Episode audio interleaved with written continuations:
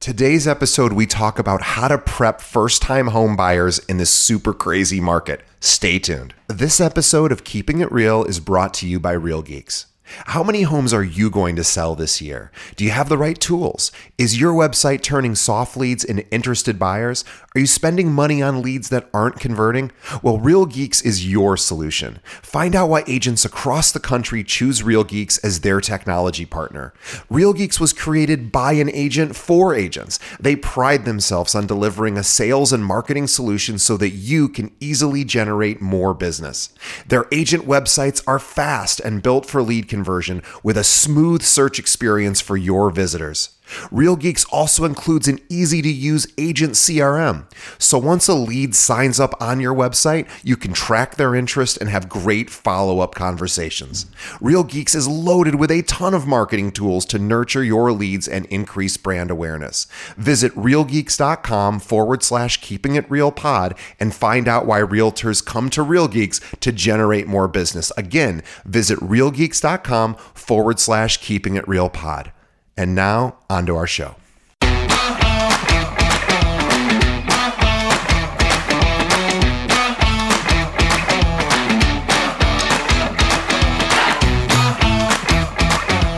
Hello and welcome to another episode of Keeping It Real, the largest podcast made by real estate agents and for real estate agents. My name is DJ Paris. I'm your guide and host through the show. And in just a moment, we're going to be speaking with top producer Brittany Cummings. But before we get to Brittany, just a couple quick reminders. Please, as always, the best way you can help us is by telling a friend about our show. Think of one other agent that could benefit from hearing from top producers like Brittany and send them a link either to our website, which is keepingitrealpod.com, or just have them pull up a podcast app, search for Keeping It Real, hit that subscribe button. And second, we would love it if you would take just a few seconds, either while you're listening or after, to leave us a review. And you can do that through whatever podcast app you might be listening. Let us know what you think of the show. It really helps us continue to get better and better to better meet your needs. So that's all I have. But now, on to the main event our interview with Brittany Cummings.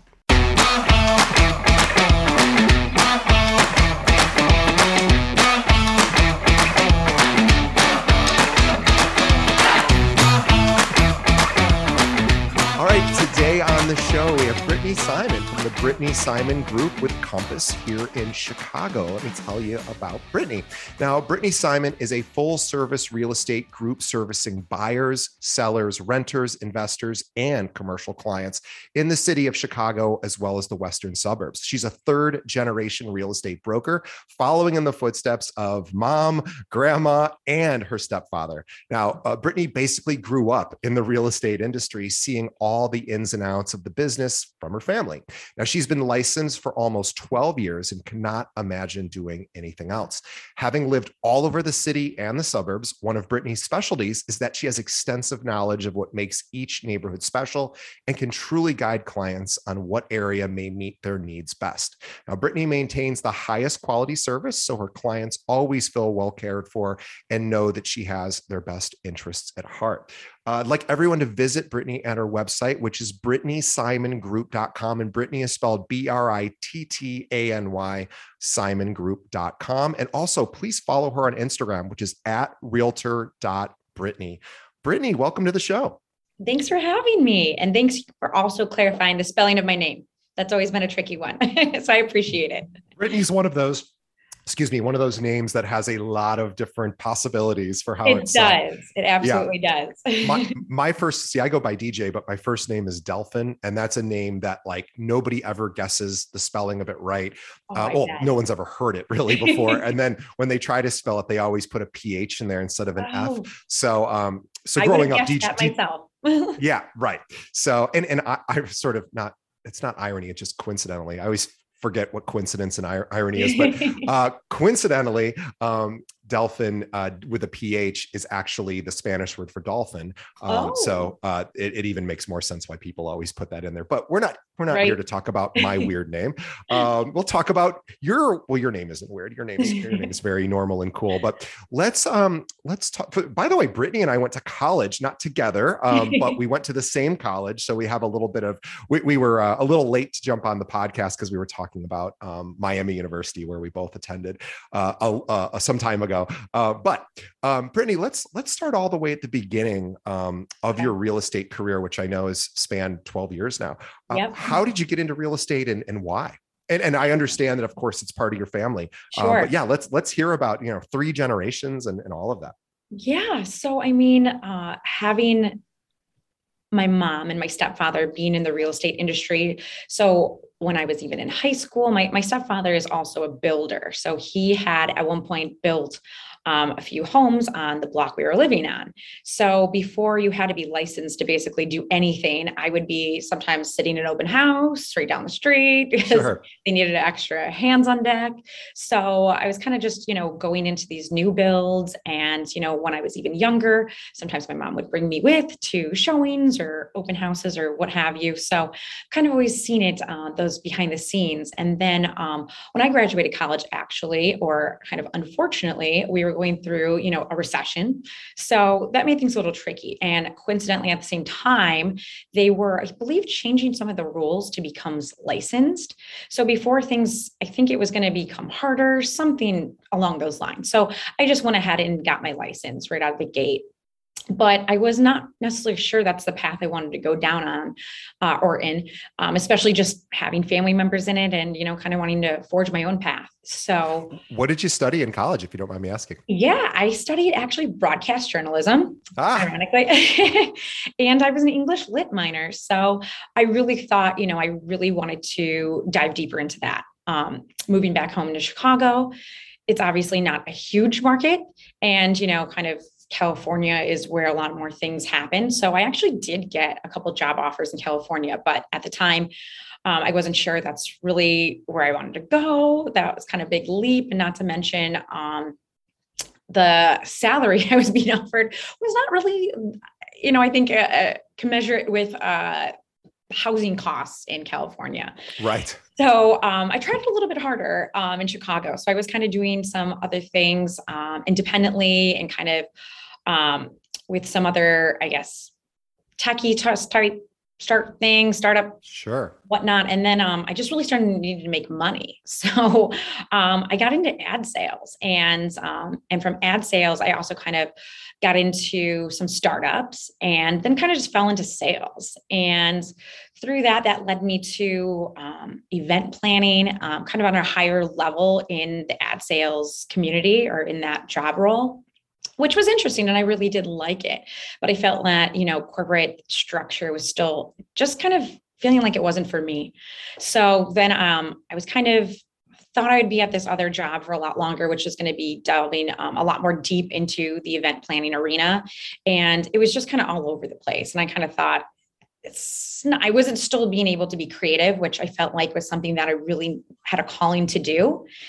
And so um, I finally decided, you know, if not now, when? Let's make the leap. So I finally made the leap into just full time real estate sales. Although um, I also did some, uh, I worked at a bar actually while I kind of started, um, got up and running because I did have a mortgage.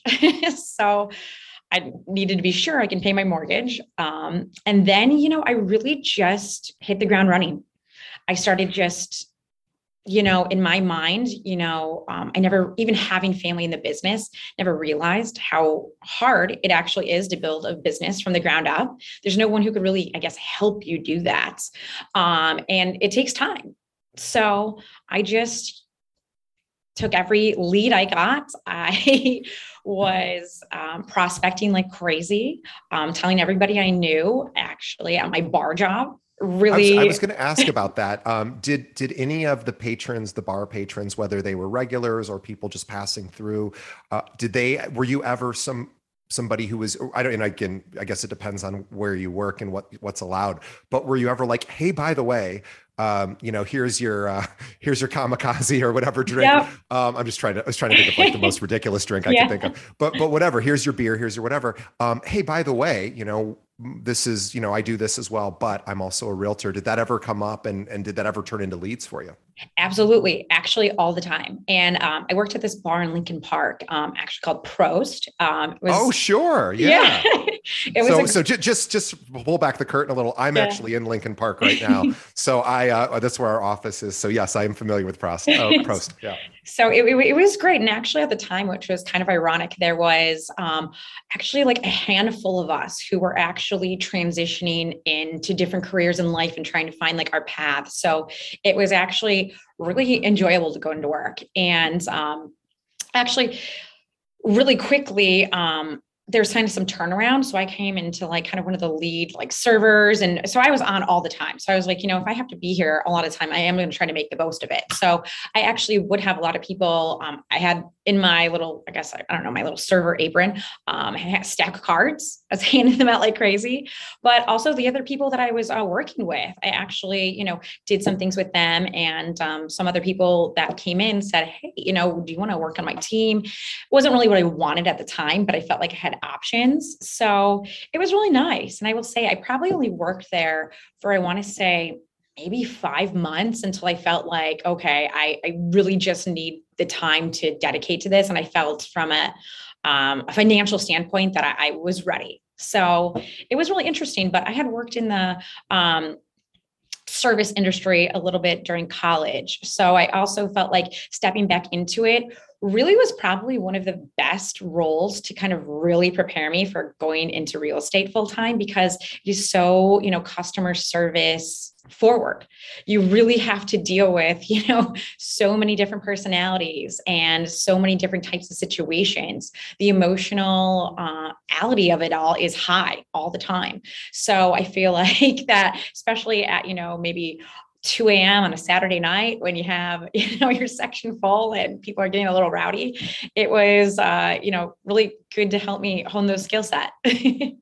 Yeah, it makes uh, so much sense. I mean, I, I, was just thinking about these skills that that you sort of either developed or or had in your in your history, which is, hey, I have a family who who's into this, and I was I was sitting at showings when I was you know younger, and and I've been around realtors, and it's certainly you know three generations, and then I studied broadcast journalism in college, and which of course I think teaches a lot of skill sets, um, but most importantly be able to present and be able to talk yeah, uh, and interpersonal communication or even just you know monologue like presentation style one way communication sometimes is is is great and then also uh, the ability to then do customer service when working yeah. at at and food service and, uh, and and you know bar stuff it's like that's a that's a true customer service position so all totally. of those skills together to me um you know and we haven't talked anything about well of course growing up with with family that was in real estate you probably had you know some knowledge of, of real estate in general. Yeah. but you know that all can be learned per, per, yes. you know over time. So i think you know those skills make perfect sense why you would go into real estate. Yeah and you know i i always always kind of I guess against it in a way just because it was like my family was in it that was their thing. I wanted to find my thing. And I feel like almost what I wanted to do like broadcast journalism, this event planning that I really fell into that I loved. It was all really creative and allowed me to kind of just come up with things, be myself, not necessarily fit into like this little corporate box, I guess. And real estate really allows me to do that, you know, talking here with you today. Um, marketing listings trying to get new buyers you know social media everything you really need to do to kind of brand yourself even um, has allowed me to pull in all from all these areas that i feel like i do have expertise in um, and kind of group it all together. So actually you know I, I fit better than i thought which is yeah. ironic because yeah I, having not ever wanted to do what everybody else did and falling into it and really feeling like it, it is my passion because i do you know love real estate itself. I love design. I love architecture. I love um, just neighborhoods and knowing the ins and outs of them and you know just being able to go into some of these awesome places um, it's awesome. It really is. And it, it's no day is the same. Whereas sometimes with that corporate structure too i was finding myself pulling away and just felt like you know okay from 8.30 to 5.30 this is what i do. And then you can turn it off. Whereas real estate's on all the time but i don't feel like i'm you know my personality is being sucked out of me in a way. Right. I, yeah i used to i used to work in, in corporate uh, the corporate world, and um, I used to. I was a. I consider myself a creative person as well, and so I I was. Uh, a, a, bit frustrated um, with the inability, unless you specifically, once I got into marketing specifically then i was able to express myself but i was in non-creative roles for for some time and and so i used to have to do things outside of work to fulfill that creative yeah. sort of itch and um and now i i you know and I, again i'm not i'm not a practicing realtor but i get to work with my creativity inside of real estate and um i think uh i think what what you're you're talking about is just taking all of these skills that you enjoy and that you're passionate about and and putting them together. And yeah maybe you're working later hours than the person that clocks out um, from their you know from from their corporate job at, at five or six but it's probably more fulfilling and enjoyable and you're helping people buy and sell yeah. homes. I i know it's not always easy in fact it's never easy but um, especially right now and i, I know that's going to be a focus of our our talk today but but back to just being fulfilled and, and having yeah sort of the yeah maybe i'm replying to a text at, at 9 p.m at night but i'm choosing to do that and i want to do it and it's still fun and you know and, and all of that and um, it seems like most of the people i've not most I, I, would say everyone i've interviewed on this show over the years um, kind of has like they really like it and yeah. and I, I i always just take it for granted that we all like our jobs and i always forget that many yeah. don't yeah it's very sad and, and i don't have I, I have empathy for people who who because i've had jobs that i didn't like as well and i don't think it's like well you just quit and find something you love and it's like yeah. well maybe um, but not everyone can do that but i think if you can find a place where you you're happy at work boy that makes life a lot better um, and so let, let's talk about something that's that that is very difficult right now uh, which is of course working with buyers and the we're, we're still in a you know, despite what what the uh, what what the news headlines are saying, we're still in a pretty low interest rate environment. Yes. Um, lots of people with a lot of uh, spending power yeah. are in competition to, uh, to to try to buy properties that are at exceedingly high values, um, and just um, you know uh, people making decisions sight unseen. Yeah. And and and so I I, I we have almost 800 realtors at our company here and that's our most common question is what do i do to get my offers noticed so um, just perfect timing yeah. because i really wanted to, to talk about that anyway um, but i'm not out there in the field doing it and you are so i'd love to hear your advice about what's been working for you maybe also what doesn't work or sure. what you see not working yeah. Um, and any advice that you have for our listeners yeah, absolutely. Well, I think it also comes down to, and I always, you know, check in with my buyers first. You know, hey, when there's a will, there's a way. And I know the strategies that we can win, but it also has to depend on are they willing to go there? Because not everybody is. So I think it's also important to understand, you know, really the goals of your clients and let them let them choose because sometimes maybe you know after the analysis the numbers don't really make sense but if this is every single thing they want and there's nothing else out there and they're going to be in this home for the next you know 10 plus years i mean then maybe it's really time to go for it um, so i would say one of the things that i see working out there i think most people are using escalation clauses and if you're not you definitely should um, or also called an escalation rider. and what that can we can we define what that is just yeah. in case anyone listening isn't familiar exactly what an escalation rider or clause is is it really allows a client and i almost say to kind of go to their max without initially going to your max unless you have to. So you still, I still always recommend going strong on that number on the contract itself. But an escalation rider can then say, hey, um, let's say just make the numbers easy. You know, house is listed at 475, but they'll go to 500 because it's worth it and they want it. And this they already have multiple offers. So uh, but they're really they'll go to 525 so on the escalation rider we have a max price of 525 and we also have an ability to say they will go x amount over the highest competing offer. So let's say a thousand dollars. So if uh, a highest competing offer then comes in at let's say 510 well, then the person who used the escalation rider for 525, it would be 511, and they wouldn't even go to their max. So it allows them to almost not bid over yourself. Um, I will say sometimes that's making it tricky in today's market is if a house has, let's say, 30 offers and uh, 25 of those offers are including escalation riders, sometimes listing agents are asking for um, them to be withheld because it gets too crazy. And I can understand that where the numbers are just really nuts. But I will say, I have talked to some listing agents too. And sometimes if you don't ask and they're not telling you not to use it, you can use it. Some people are asking and they're saying, you know, I'd rather you not, no. But, you know, if you have a good number on there that's going to kick it in, there's a good chance you're going to win. So I try not to ask unless it's clearly noted that they're not accepting them because I wouldn't want the offer to not be considered, but I don't know why they wouldn't consider a great offer, you know, if it's right there in front of them. do, do you do you worry that the listing agent might miss the fact that there's an escalation clause in your offer? In other words, how do you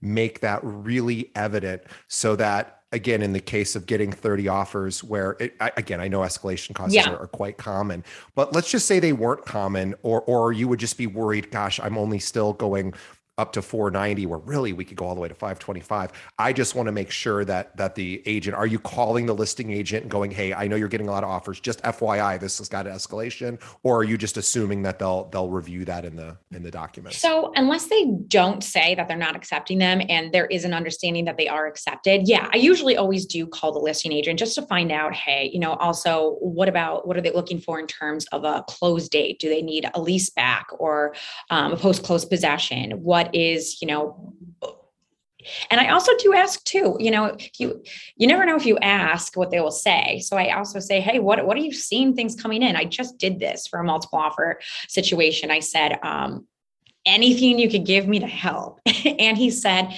you know, I'm not going to tell you numbers, but what I will say, one, they're strong. Two, a lot of people are waiving um, inspections or going as is. And a lot of people who are going above list price or including escalations are including um, appraisal waivers or appraisal gap guarantees. And my client at that point, we did not have an appraisal gap guarantee. So we did include that. Um, so and with that escalation to to prove to go back to your point of how to make sure it's being included i always send everything um, all the documents over in one pdf so i include that right before the offer themselves so they can't miss it. And then in my email summary over to the list agent i always um, write that out as well. So hopefully they're reading it but um, you know it would be hard to miss. And I will say also with the escalation riders and clauses, sometimes clients worry, well, how do we know they're telling the truth? Well, there is in, at least in the one I use, there is a section that says they have to show us the highest competing offer at contract acceptance that made that clause kick in. So ah, we know that ah, they're very smart. And it has to be an offer that's kind of, you know, it can't be another offer that has a home to close or a home to sell. Sure. It's got to be apples to apples. Yeah, yeah. exactly. Exactly. Um, so that's I, that's re- that's really smart. So if anyone just missed that, um, what what Brittany does is at closing, if she's if the escalation clause is being utilized, her concern as a fiduciary for her client is I just want to make sure that the offer that we just beat is a real offer. So once it once once we we go to closing, I need to see that you have a you had a legit offer here. Otherwise, you know, you who knows, maybe somebody might take advantage of of the yeah. You and you'd hope not because of ethics and everything but i mean also for your the you know the buyers are usually nervous too so that also helps sure. them like okay you know trust this process and I would always expect, you know, the best from other agents. So, and, and I do have some clients too that say, well, um, let's use one right off the bat and that doesn't that's not really a good strategy to use unless you know there are multiple offers and they're calling for highest and best. Because if not if you're just submitting it they don't have other offers yet they're probably going to wait until they get other offers. So that will go into effect. So at that point you you should just probably offer stronger initially and wait to see if they then do call for highest and best. I wonder if any MLS in the country, and maybe I'm just not understanding why this doesn't exist, but uh, just to get off topic for a quick yeah. sec, because I think it's an opportunity for, uh, I mean, unless there's some compliance reason why this shouldn't happen, um, why MLSs don't have their own um, system for receiving, um, uh, uh, you know, offers and and being able to categorize them, um, and and that the list agent would say, you know, check mark. I showed this to the to the seller, and that way the agent would get maybe notified. You it has been presented to the seller. Yeah. You know, like you would think that, and, and maybe again, maybe smarter people than me have said there's a good reason why we don't have that. Yeah. But it, it just seems like in this environment. I imagine things have just got to fall through the cracks sometimes too, and and and I'm sure you know when 30 offers come in the list agent is uh, you know overwhelmed and and phone calls and texts and emails from, Oh, from sure. buyer's agent and so i i just um the fact that you call the list agent and just make sure that they you know received it and that they Yes. understand And I always, always include either on my email or on my uh, a text, you know, whatever it is. Like, please confirm receipt. And if I do not have a confirmation, I follow up because it, that's you know at least you know okay they got it. Because sometimes yeah you know an email could be missed. So i definitely want to make sure they are can or you know can they not open the pdf what is it? I want to make sure that they got it. And especially they got it by before the deadline. But I will say some people, you know, in this market are throwing out crazy numbers. And for like a finance deal, I've actually talked to some list agents who said, you know, for numbers that are kind of way crazy, they sometimes throw those those ones out because right it won't appraise out yeah, exactly. So it, it, you know, you kind of have to also be realistic here. And I also think if you had a conversation with a list agent prior, they might say, "Hey, you know what? If you are going to do that, it'd be a really good idea to include an appraisal guarantee or gap of some Gap, sort, yeah. a rider." Yeah, I think that's really really smart and I know that that's it's funny it's like the concern of the of the seller is hey, it's great that we got a 100,000 over asking, Yeah. but you Yeah. know, is the buyer going to come to the table with $30,000 cash because that's what they're going to need uh to you know because and, so if you if you have that that gap, you know, um sort of, you know, honor uh, or that that that gap sort of Yeah. promise, then then it it so that's really smart. So escalation clause, uh, gap coverage, um, and and and then how I'm curious on and and the and the answer really should be it doesn't matter but but we all are we're interpersonal uh, uh, humans we, connections important to us we like people that we like and we tend to treat people better that we like Yes. curious how important relationships are with the with and of course you can't be friends with everyone we Yeah. have 46,000 realtors in the Chicagoland area but I bet you run into a lot of the same people over Yeah. and over again and how important is it to to you know be and again the easy answer is well yeah you should be friends with everyone. Yeah. but does it ever move the needle for you? Do you ever feel that like it probably helps me you know if i have a good relationship with you know the listing agent? Maybe it helps you know if two offers come in that are similar maybe they're going to choose mine because they know me and they know that i would only bring a legitimate offer to the table. Like how important are those relationships? Extremely. And I think not only for the fact is that the person that even the agent on the other side, you know that, okay, I worked with them before, or I like them, or at the same time, if maybe there's a hiccup within the transaction itself, I have confidence in them that they will help move the needle along so we can, you know, work to a completed transaction.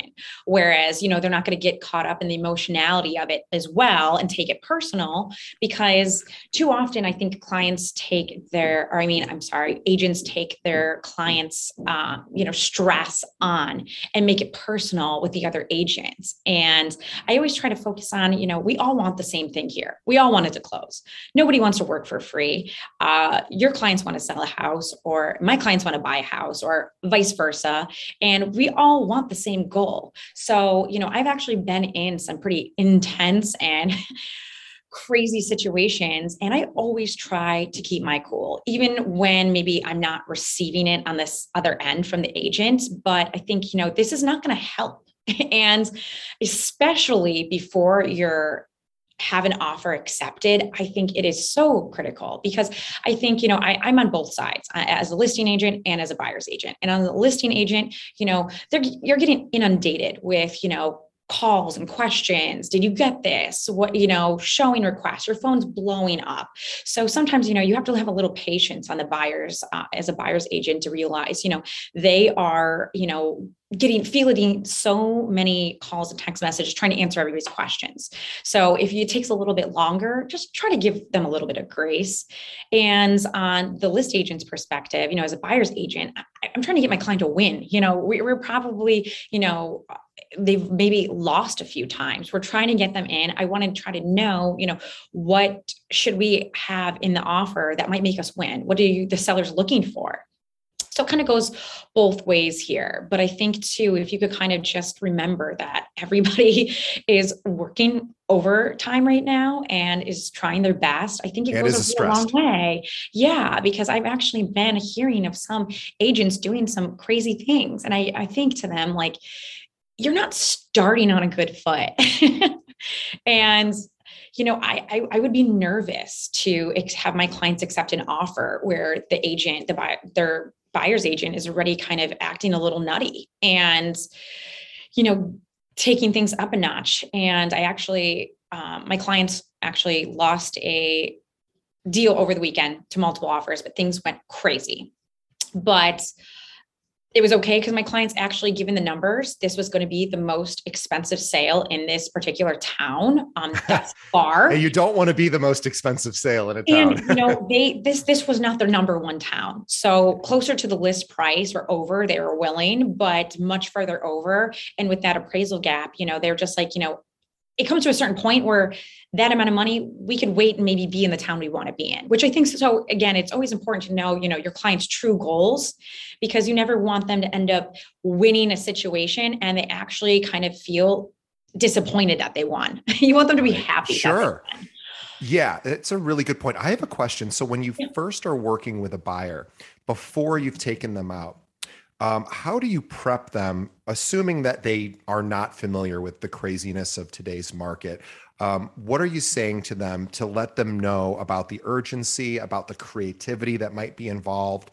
You know, what's the education process look like? Because I imagine that's got to be a huge component for you yes. just to keep your clients from freaking out. Uh, yeah, because they're going to freak out anyway. Yeah. But I'm curious on on what you say to them to sort of prep them for the environment that we're in.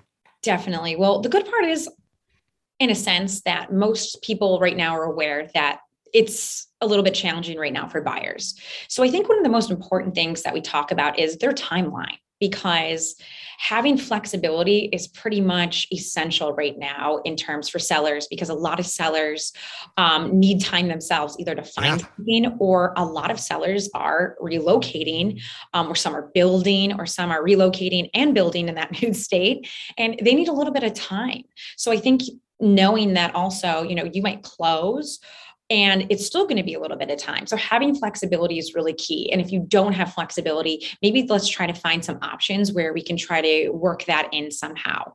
Um, and the next thing, really, you know, going over what it takes. And what it takes is, you know, having strong financials. And you know not everybody has that. And if you don't there still is a way but you know we probably want to be looking a little under than what you're actually qualified for. Because if we're looking around your max and that's really the type of home you want to be in and you don't have extra padding outside of that then you know we're probably going to be in more situations that we lose than we win but sometimes, you know, I will say there are certain areas that still are not always getting everything over ask and some pricing that started too high that now there's some wiggle room or you know sometimes when properties have a little bit more time on market there is the you know hopefully the ability to negotiate a little bit or so, you know, sometimes those are the things that I'm telling clients that we need to look at, you know, not the ones that are just coming on the market because they're probably hoping to get multiple offers or they're probably more hoping to get the price that they listed at. They're hoping not to negotiate. So the properties now that have been on the market for maybe 30 days plus, the market has kind of spoken that I don't think that that is the price they're probably ultimately going to get. So those are the properties we should probably be looking at.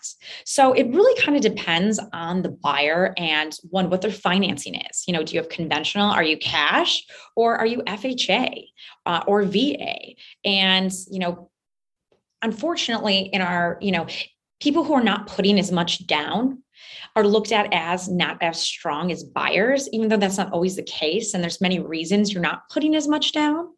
Um, and also, given that rates are so great right now, sometimes your money is doing better in other places. You don't want to pull it out, but there is something that a lot of people feel that there's strength in the amount you're putting down. And sometimes that's true. So it, it's it's a lot of things that you want. Yeah, it, it, it is really interesting. This site. I'm sorry, I didn't mean to interrupt you. No, just no. just as you said that, it really did occur to me. Like, um, I, I have a very, uh, I, I kind of just got lucky accidentally with timing when I when I bought a place um, about a year ago, and I just kind of got lucky with with rates. And um, you know, it is funny. Like, I I had to put a, a significant amount down, but I was I mean, uh, you know, if if I could take that cash and just beat under 3% return, yeah.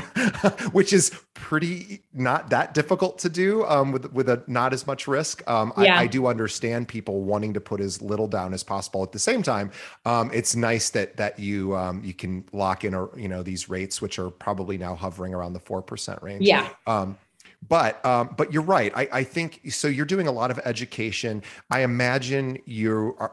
Are you having the conversation with your buyers about speed? In other words, we're going to go see properties. There's going to be some that you immediately know that you're interested in maybe you're not sure if you want to put an offer in do you do you give them sort of any guidance around timeline in other words hey you know in the past you could maybe sit and think about it for some time um, it's a different environment today or you know how are you educating them around the speed to decision Absolutely. So, speed is incredibly important. And especially if something just hit the market and I say it's great, you love it, it seems priced well, other people probably going to think so too. So I always suggest not waiting. Let's go in immediately. Or if there's offer deadlines, so now sometimes homes are hitting the market and right off the bat, they're saying uh, if multiple offers, they will be due at Sunday at 5 p.m. So there's that expectation that they have a pretty good idea they are going to get uh, multiple offers. So I try to, you know, Absolutely. If you're interested and it checks a lot of your boxes, the price is right, there is really no room to wait. I was just um, with a bunch of my friends at the Chicago Association of Realtors. Um, we serve on a committee there, and we were out doing a thing uh, last weekend or two weekends ago, and we were we were laughing. And again, I'm not a practicing agent, so I'm always like the last to hear about this. But we were talking about this idea of uh, in in the MLS putting, and I imagine this happens all over the country, and I'm not exactly sure why we've all decided that uh, highest and best offers need to be in by Sunday at five o'clock. Yeah. when nothing happens between then and Monday morning. Why not Monday morning at 11 a.m.? Totally. Um, like, can we all agree as realtors, like, let's it, the right thing to do for our clients? I mean, five o'clock on a Sunday is a bad deadline. I like agree. that is as far as like that's like a day where people are, are, are well realtors are working everyone else is relaxing um it's not a great day in my opinion oh, to and again as a marketing guy i'm always thinking like give your clients the best opportunity um and i'm not saying for anyone who does highest and best at five do five o'clock on sunday and it works for you great but i have heard so many realtors pull me aside and go can you believe realtor like why are we doing this to ourselves? And i'm just uh you know but but it but it, it is it is funny that's the environment we're in now. So yeah. So this education of of your buyers, it's like, hey, we got to make a decision quick. Yeah. Um, we have to have all of these sort of creative um, ancillary or or, or uh, sort of conditions yeah. um, set up, and then we're just going to kind of see what works and what doesn't. Yeah. And, you know, I also talk about obviously escalation clauses or riders um, and the ability to prep them also that there's a lot of sellers who need time, either, you know, as a lease back or post close possession, or just are extending because the expectation of when you do that as a post close possession or lease back is that the seller is now going to pay you rent but now some sellers are even trying to push that as po- as much as possible, so they pay as little as possible. So having longer close dates, I think, and I if I'm not mistaken, I think 90 days is about as long as a lender will lock without having to extend that rate lock position. So then it's kind of a detriment to buyers because now you might have to pay more to keep the same rate you initially locked at. So just kind of prepping them that sometimes though that is what a seller is looking for and or these um, reverse uh, home to buy contingencies where yeah. you know it's just crazy time so again having that flexibility but knowing that there's different things going on so the the the as much as we can try to make things easy for the sellers and kind of give them what they're looking for, that just really makes you uh, come to the top of their list because not everybody can. People are under deadlines, other people need to be in by a certain times. So hopefully that kind of weeds out some of the competition too. But I will find, um, you know, um, more than likely right now most buyers understand that and are knowing they ha- that's part of basically playing ball you got to give the sellers what they're looking for or else you don't have stand a chance even despite what the number is because they have to find something else it's it's so funny that that you funny only because it makes perfect sense to me as a non-practicing agent that you contact the listing agent and say, "Hey, what are you looking for?" or "Tell me what you're seeing because we want to be competitive and we want to get yeah. your your seller the the exactly what they want." I I would imagine most buyers agents don't do that. And it's the same thing with like I recruit realtors, that's my job. So often I, I, talk to realtors all day who work at most most of the time they work at other firms and i say yeah. oh well if you're thinking of maybe switching um, eh, the first question and it took me a few i've been doing this for 12 years this is kind of embarrassing because i knew better but i didn't put it into effect until uh, several years in and i really encourage everyone listening to to to do this um, but I again, you're not recruiting realtors. But what I what I mm-hmm. do is is I say, hey, before we get started, um, and I start telling you about why our firm's the greatest firm on the planet, which of course nobody really wants to hear anyway. I, but I, will say, hey, what are you looking for? You know, if you're going to switch from X Y Z firm to another firm, like why? Like what are you looking for? What's important to you? This is just sales 101 and it's the same thing that brittany is doing with her with with these listing agents is calling them and saying hey i can put an i can throw an offer at you but i want to know what the what your sellers really want because then i can maybe give you a better offer as a result yeah. of that um, and and also it's it, you have a fiduciary responsibility to your buyer and yeah. so and so it, it all of this is but it can be tricky right? Because yeah. getting the listing agent on the phone is not easy. Yeah um, true. so how do you do you have to be very persistent um, uh, with that? Or or how is is it is that can that be challenging to even get in touch with a listing agent? I will say it, it sometimes sometimes it is. Sometimes it is. But i will find you know um, the great agents know they have to answer the phone and that you know to get the best price for their sellers and for them to choose help them choose the right buyer that it would most likely make sense to have that conversation if they're getting that call because it also will help in my opinion for the transaction to stay together. Because if the buyer didn't realize that the seller needed this much time that could be a deal breaker. And then you pick that offer and it falls apart only to go back to market. And now what if 10 of those offers you first had now you only have maybe two and they're not as good as the ones you originally had so I think it's really important for the agents to talk if that's something that they both do. Yeah, it it is. And it's just I I really it's funny we buyers agents, you know, are are are stressed because they're trying to rise to the top of the pile of offers. List agents are stressed because they're dealing with yeah. all of the communication yes. and there isn't a centralized sort of way of distributing offers and and I was saying that earlier like somebody really should should uh should create some sort of system that we all agree to use and then yeah. you know maybe streamline it just a bit and I'm sure that will likely never happen but but th- this idea of understanding the other person's pain I think is really important because you know, uh, and Brittany's sort of said it without saying it is is reaching out and saying, "Hey, I'm not just going to throw some offer that you know, because I know you're getting a lot of just offers thrown at you, yeah. and you know, I want to I want to get a little bit more specific about about what you need to make this close." Um, I would also like to hear you know what what trends have you seen? Because you work in the city and the suburbs and i know that we Yeah. we have listeners from all over the country and rural and urban areas of course. Just out of just generally speaking are you seeing a migration? And i know during covid we, we saw here in chicago uh, a bit of a migration from from the city out to the suburbs are, are you still seeing that the movement there? Or are we seeing a return to, more urban environments? Or uh, or is it just too tough to tell because inventory is so low right now? You know, we are seeing a return and it's interesting, but the city is, in my opinion, um, behaving different than the suburbs. So the rental market in the city is insanity. I will say, really Yeah. on par to what we're seeing in um, terms of the suburbs with buyers. But um, the, so the rental market's crazy pretty much everywhere. Um, because I do believe that now that some offices are not maybe requiring people to be back five days a week, but maybe it's two to three times a week. So there's still now needs to be a present back.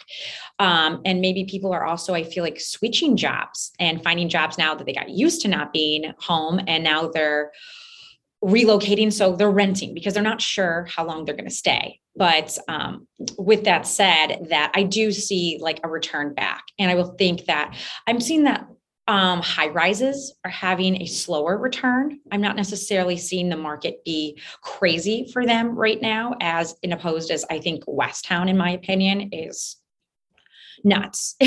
Things are going uh, really quickly. Whereas, you know, I think you can get a bit of a deal in a high rise right now if that's something you wanted. So, like areas like the Gold Coast, it's taking a little bit longer to recover. I truly believe they will um, because the location's phenomenal and you're right by the lake and you're in many cases walking distance to, you know, the loop to work. Um, but you know it- it's taking a little bit of time so it's behaving a little different and in my opinion in uh, the surrounding suburbs i feel like they're they're all pretty much nuts right now.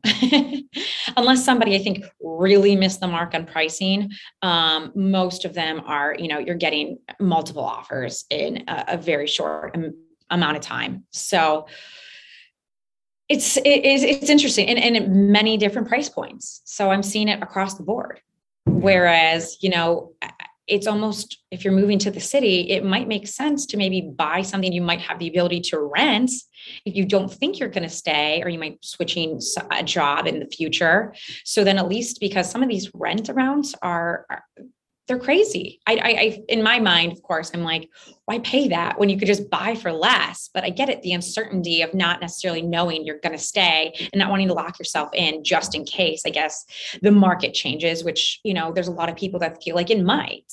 Um, I don't think we're going to see some type of mad rush, like if there is some type of correction or or balancing um, that comes, but because comps are kind of where they're at, and it's going to take a little bit for that to, you know, fade down, I guess. But yeah it, it- it actually might make sense although i sure very few people would ever do this but right now if if you're living in in a place that's appreciated substantially um, selling it and then renting for a few years until the market recorrects um, is is not it's not a bad idea per se um practically uh, but Yeah. practically it's not a very easy thing to do Yeah, either yeah. especially when there's children and there's schools Yeah. and there's you know uh, space and and it, it's not something that but but I, I- as a marketer, um, I love the idea about bringing those. I love the, the the concept of bringing that to your client, not because they're going to do it, but just because just because it, it makes you. I love people who bring ideas, and Yeah. this is kind of what we're talking about. You're talking about bringing creative ideas to to the to the offer table, um, Yeah. and you know this this can be the same thing. I think there's a huge opportunity right now for uh, you know people to who who are listening who maybe aren't as busy um, with with you know clients. This is a great time to reach out to every single person you know who owns a home and say, hey, let me just just out of curiosity. I bet you're curious what your home's worth right now. I'm going to run a little quick comp for you, and whether or not you're going to move, like of course that's up to you. But I just want you to know because um, it's something that I think the vast majority of us outside of the industry never think about until we're ready to move. Then Yeah. we go, I wonder what my home's worth. but we all sort of, it's kind of, it's like looking at your stock portfolio or, your, or your, your, securities portfolio. You're like, I yeah. don't exactly know what's going on, but I kind of like to see the bottom line. Am I up or am I down? And, and, and, you know, I'm, we're not financial advisors unless we are. And so, you know, we just get a little app that sort of tells us, but there really isn't an app like that for our home.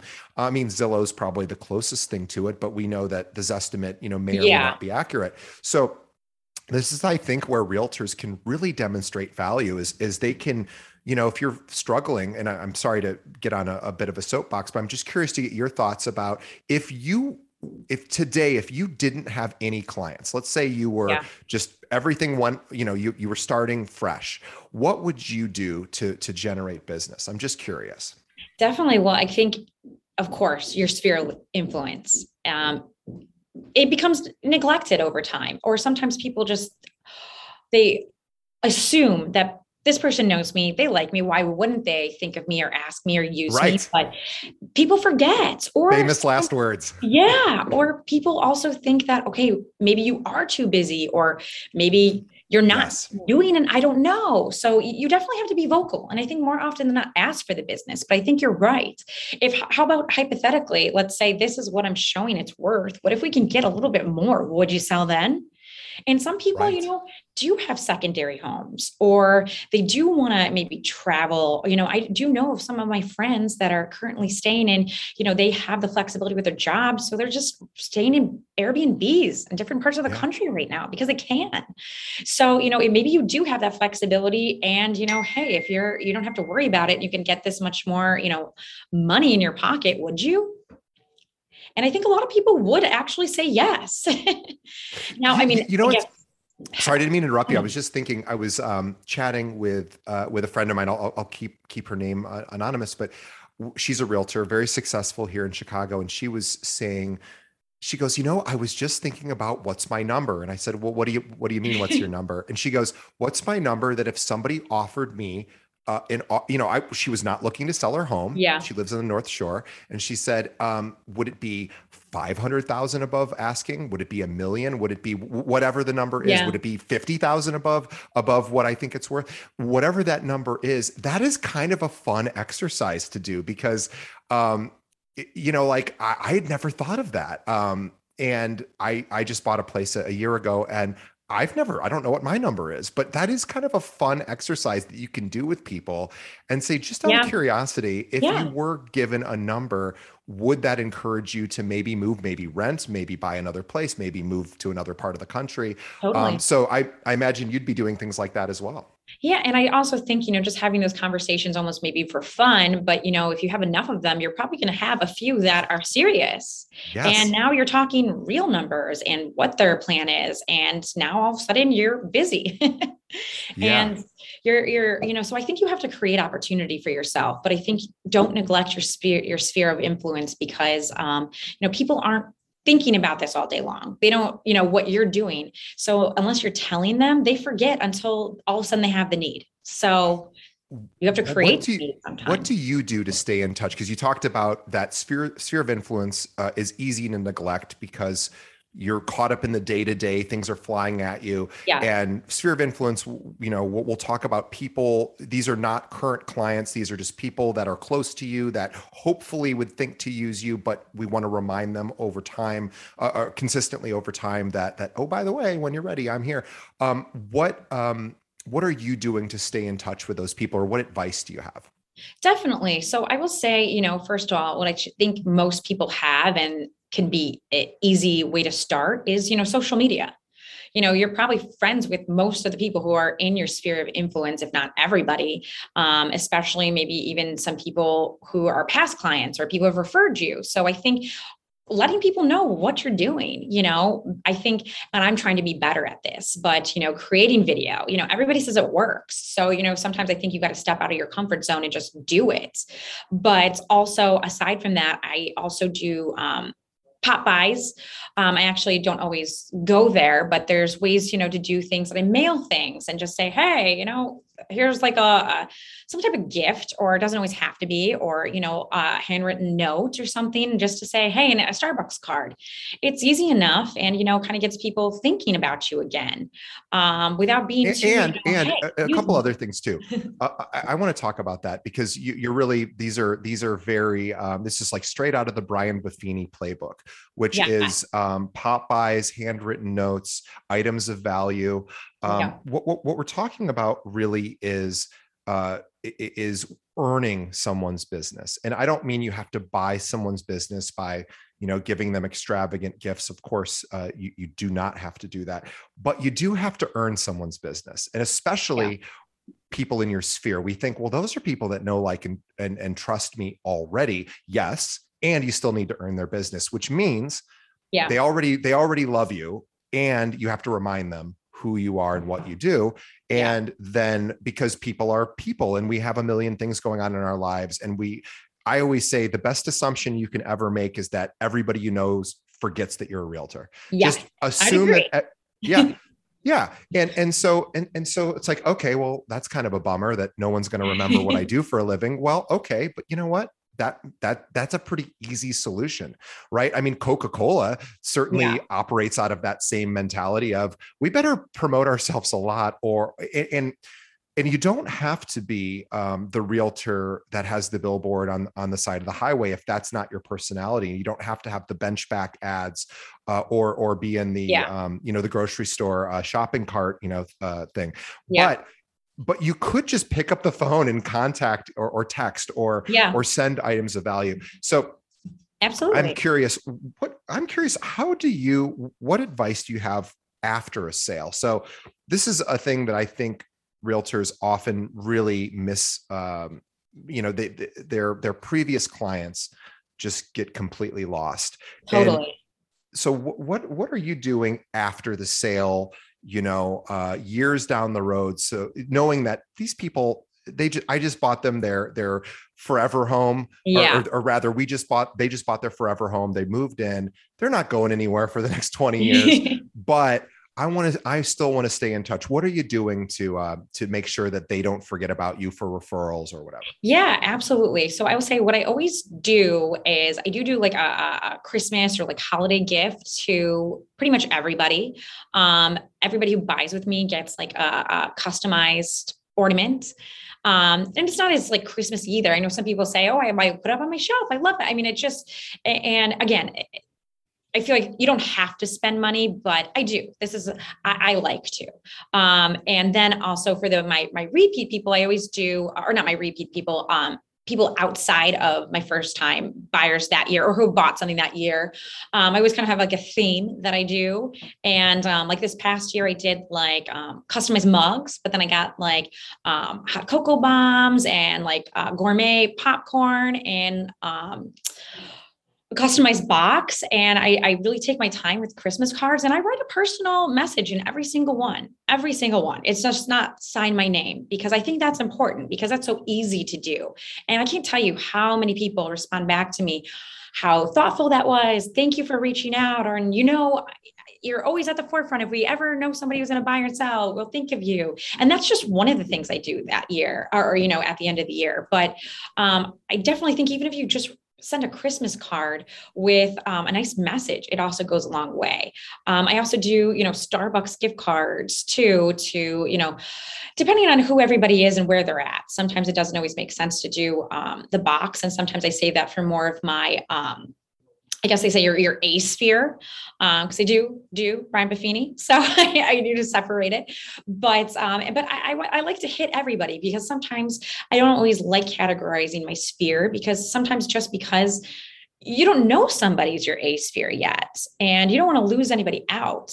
And something I also do, and I've started doing more and more lately, is I do send out a newsletter. And I know not everybody likes it, and it's kind of, you know, sometimes just junk in your inbox. So I really try to uh, really personalize it, write something personal about what's going on, um, kind of curate it a little bit. I always try to have um, kind of a, a subject line that will stand out. I use an emoji. That's just who I am. So you know, I, right. I definitely try not to make it like a March newsletter because I get a lot of those myself. And I don't care. And it's just, you know, I know a lot of brokerages too have really kind of just like boilerplate stuff where it's like everybody can send out the same thing if they wanted.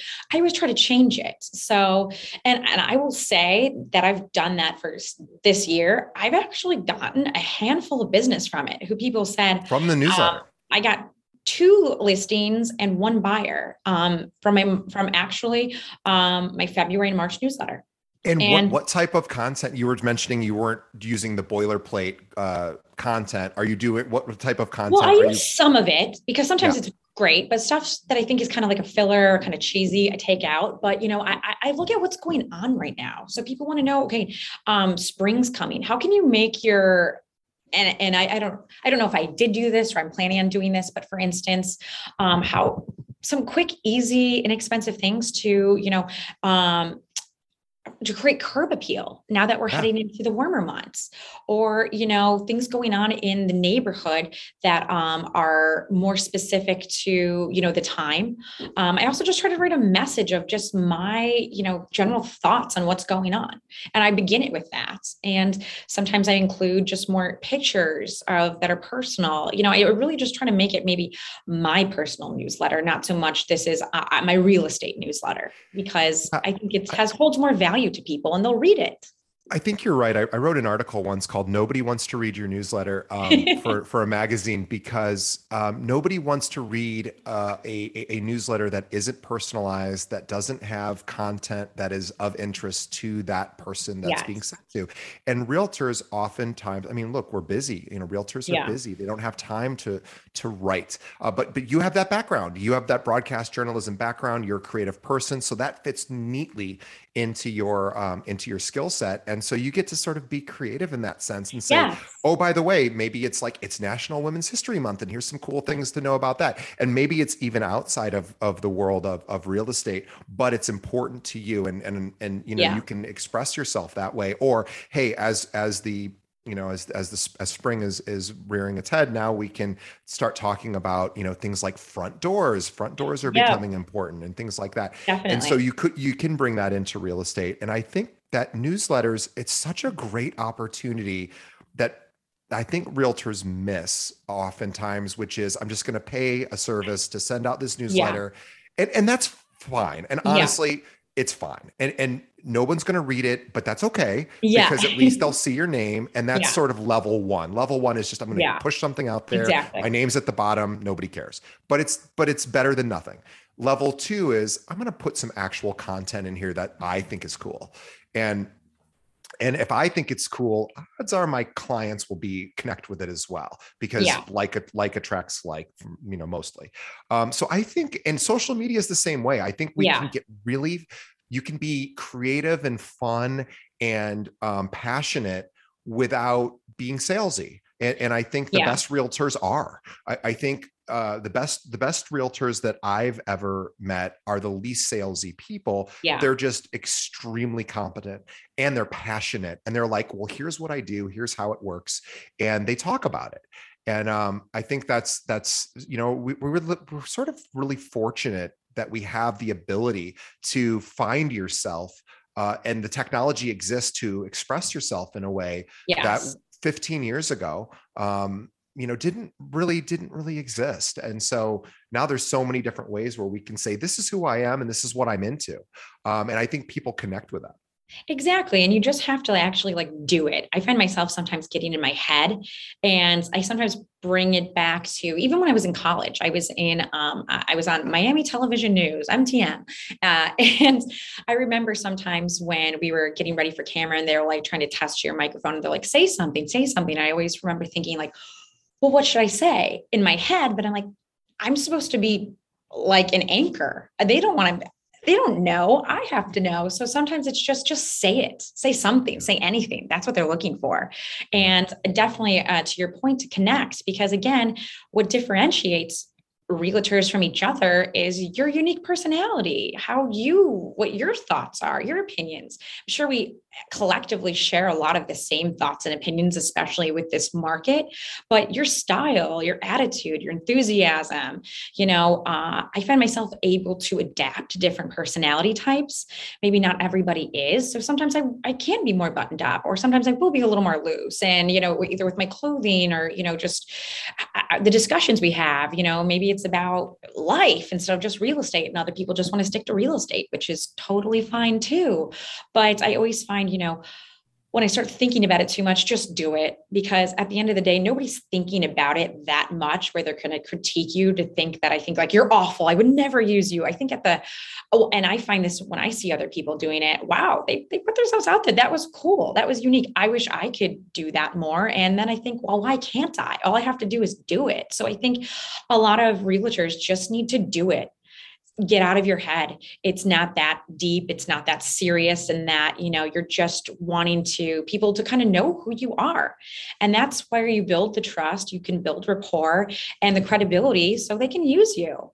And everything else like you said can be learned. But to adapt your personality to connect with people and to know that okay i'm going to enjoy talking to this person on the phone for the next few months or whatnot you got to show them who you are yeah, my final question is imagine you could go, I've never done this before, and I, I just think it would be interesting. Um, maybe we'll make it a recurring feature on the show if, if, if, this no pressure to make this go well okay, uh, but but no but i'm genuinely curious if if if the if you uh, now you've been doing this 12 years so if you could go back to your rookie self and give your rookie self some advice, um, what would you tell your first year realtor self that of what you know now that she didn't know back then?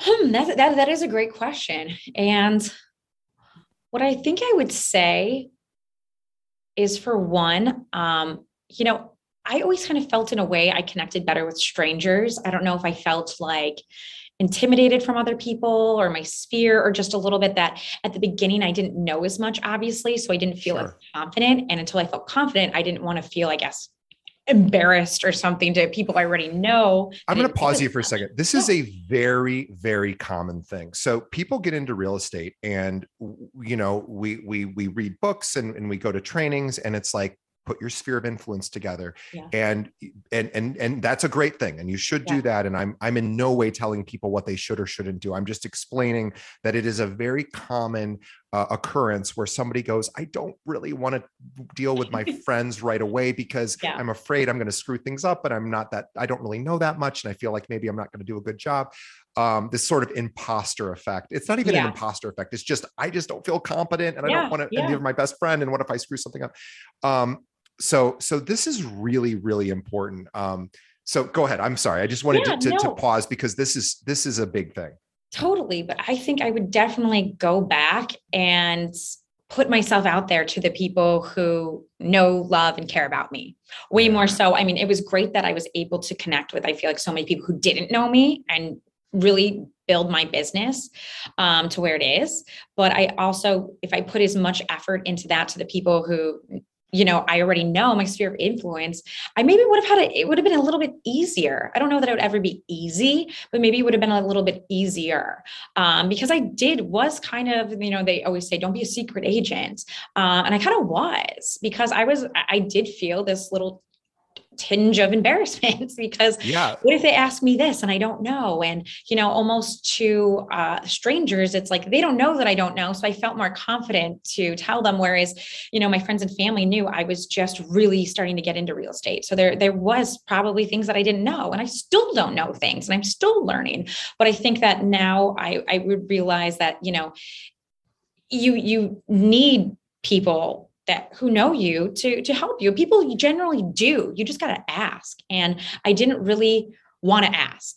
And i would definitely go back and i would ask and I would let people know. And I would have more of those real and genuine conversations with them. Like, hey, I know that I'm new and maybe you have Perfect. some questions about that. But I, I also that. have, you know, family um, who's in this, who've been in a long time in the support of a brokerage. So I can find out the answer. But hey, would you give me a shot? do, do you know that that what you just said is uh, I, I personally I love. I love this honesty and vulnerability um, and and again, I know we're kind of going back in time, yeah. but but the the willingness to be vulnerable is yeah. an exceedingly attractive quality that uh, and and I and I think uh, it's because vulnerability is so scary. I yeah. think that it is it is so difficult for us to say, here's here's something that that I feel very um, exposed, and I yes. feel like I'm I'm letting you down, but uh, but I do have a solution. So, hey, I'm yeah. new. I just got my license, and or, or, or I'm you know in the first few years of my business. Um, there's going to be questions I am sure that you will ask me that I won't immediately have the answer for. But what I will promise you, Mr. and Mrs. So and so, is yeah. that I will get the answer for you and I will come back to you with the answer within, you know, a day or so or whatever.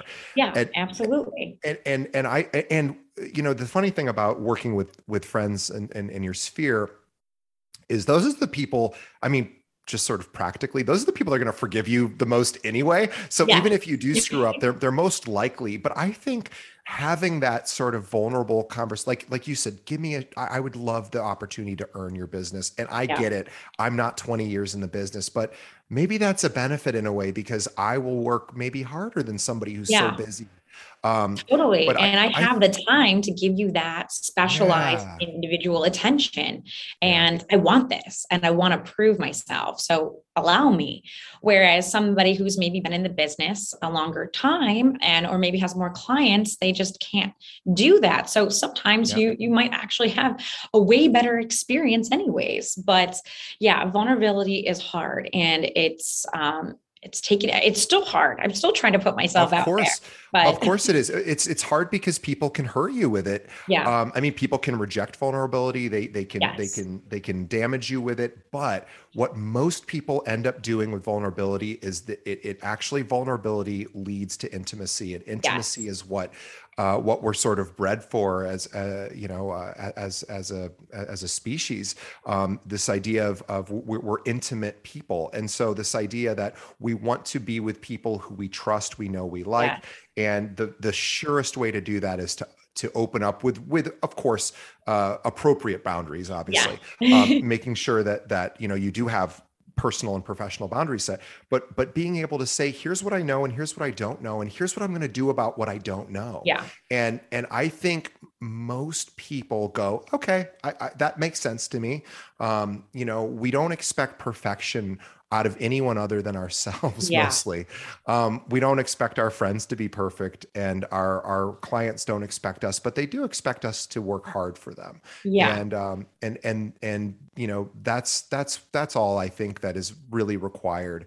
Um or, or that's the most important thing that's required. So I this is this has been such a fun conversation. I'm I'm yeah. really grateful um, th- to Brittany for for going going a little deeper than, than sometimes we do on on on our show here. But I think it's important because what we're dealing with throughout whether it's you know you're buying a toaster or a million dollar home we're talking yeah. about you know uh, people making buying decisions that are and, and of course in the case of, of, of a primary residence this is a very emotional decision. It is. Um, it's one of the largest maybe the largest financial decision at that time that person might be making. It's what is it? Is it buying buying a home uh, kids in school or college yeah. and then retirement those are kind of the big the big ones um, and so this is something that that if you can hone your skills and and be willing to um, connect with your your your, your clients at a, at, at, a, at a deeper level you're, you're going to you're going to really have some raving fans um, and i think also you know the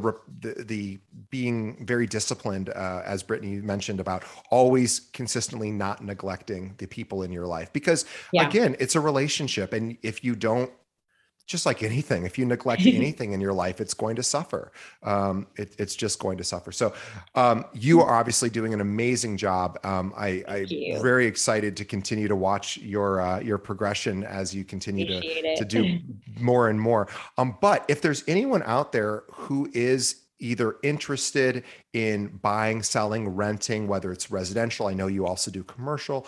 Yes. Um, you know whether it's the, the, city or the suburbs, and is looking to work with a top realtor.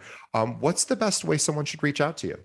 Absolutely. Well, they can definitely call me. My cell phone is usually I I am a person who answers her phone and I always get back to people. So my cell phone number is 630 936 2930. Or you can reach me on social media. Like you said, my um, my handle is on Instagram at realtor.brittany with a T T A N Y or Facebook. And I'm under Brittany Cummings Simon. That was my maiden name. Or email me, brittany.simon at compass.com. But I, I, I, always answer my phone. So if I, I don't get back to you uh, the second you call or text, it will be same day for sure.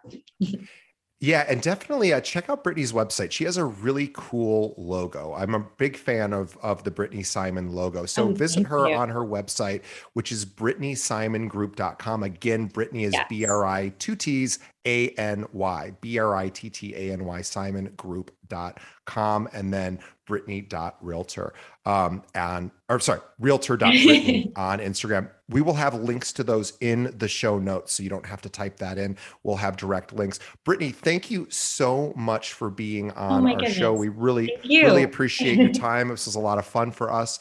Um, and maybe you and I one day will go back to uh, to our, our alma mater yes. um, and um, and visit because Brittany and I were saying she has not been back since college. I don't know if we said that on the show or off off there, but I've only been back once, so um, we're probably both due for a visit. Overdue for uh, sure at some point. And I and I and I do want to find out where you worked as a server in college because I'm curious if I frequented one of those establishments. Yes. Not it wasn't when you were there, of course, but uh, but anyway, uh, on behalf of Brittany and myself, we want to thank our audience for continuing to listen and support our show. Please tell a friend. Think of one other realtor that really needs to hear what Brittany talked about today, specifically around how to get offers noticed, some good marketing uh, ideas as well, um, and, just you know constant communication with uh, with with your clients, and send them a link to our our website. Our website is keepingitrealpod.com.